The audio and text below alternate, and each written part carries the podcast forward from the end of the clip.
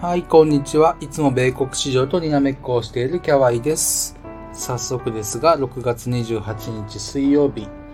US プレビュー、米国市場の展望をしていきましょう。その前に、えー、昨夜の振り返りをしますと、やや予想に反しまして、えー、大きく上げた模様です。ダウ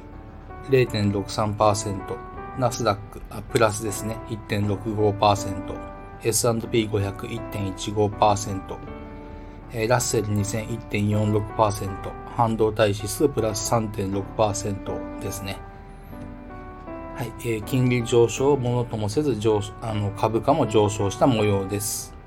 えー、ナスダック100が、えー、通常のナスダック、えー、ナスダック総合指数の方をややアウトパフォーム、ラッセル2000もアウトパフォームしていることから、え、ま、小型株ちょっと元気が出てきたんですけれどもより大型株の方が先行された形となっております。で、えー、昨夜注目していたものとしてビットコインを上げていたんですが、えー、まあ、続伸あるかどうか、え続伸ありましたけれども高値で今日揉んでいる感じです。この後続伸があるかどうか、まあ、今日高値決まりするかどうかというのはちょっと注目したいところです。はい、えー、それでは本題の6月28日、えー、今日ですね、今夜の経済指標は、えー、卸売在庫の発表があります。それから MBA 住宅ローン申請件数、えー、続いて原油の在庫などの発表が予定されております。はい、米国市場に関しましては今日よりも明日の方が大事な気がするのですがどうでしょうか？先物は少し下げております。で土曜日か日曜日の放送では申し上げた通り米国指数はおしめという認識でおります。特に S&P500、ナスダックはおしめ、あ半導体もですね、おしめという認識でいいかと思います。今14時半なんですけれども、ちょっと欧州も空いていない状況で何とも判断しかねますが、え、商品市場はかなり下げています。プラチナ、パラジウム、原油、銅、などが下げております。通常株式と逆相関と言われるゴールドも下げており、まあリスクアセット全般からの資金流出が目立ちます。特にパラジウムは、えー、年初来安値に迫る勢いの下げです。まあ、今日下げ止まるかというのは非常に大事な観点で見ております。アジアの市場に目を移しましても上げているのは日本だけで、えー、韓国、中国、まあ、あのコスダック、深セン、ハンセンともに下げ幅を出しております。えー、これらを踏まえますと、今夜の米国市場、まあ、小動き、あるいは若干の調整と考えるのが妥当と言えそうです。えー、大きく動くのは明日、明後日と考えております。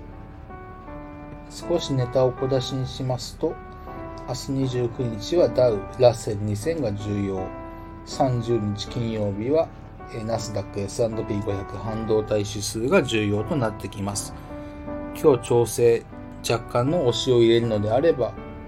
買ってもいいのかなと思います。はい、それではまとめていきます。今日は小動きあるいは若干の調整を予想予測ではなく予想で、えー、パラジウムが下げ止まるかどうかに注目で、えー、明日以降、米国指数は大事になりそうだという旨をお伝えしました。ごめんなさい。一つ付け加えますと、US10 イールド、えー、米国10年債利回り、金利ですけれども、もみ合いから離れるのであれば、まあ明日が濃厚な気はします。離れるというと上に行きそうな感じなのでちょっと訂正しますと、もみ合いが崩れる、上か下かちょっとはっきりしないチャートですけれども、まあ、もみ合い崩れるのであれば明日かなと思って見ています。いずれにしましても、米国指数は今日よりも明日、明後日、29日、30日のが大事にはなってきます。今日は大きな動きはないでしょう。逆に大きな動き、特に大きな下げを出す、下げ幅を出す動きになってくると、ちょっと憂慮する状況にはなってきます。今日は中休みといったところですかね。29、30、それから変則的な動きになる7月3日、7月4日といったところが大事。まあ、7月4日は休場日なので、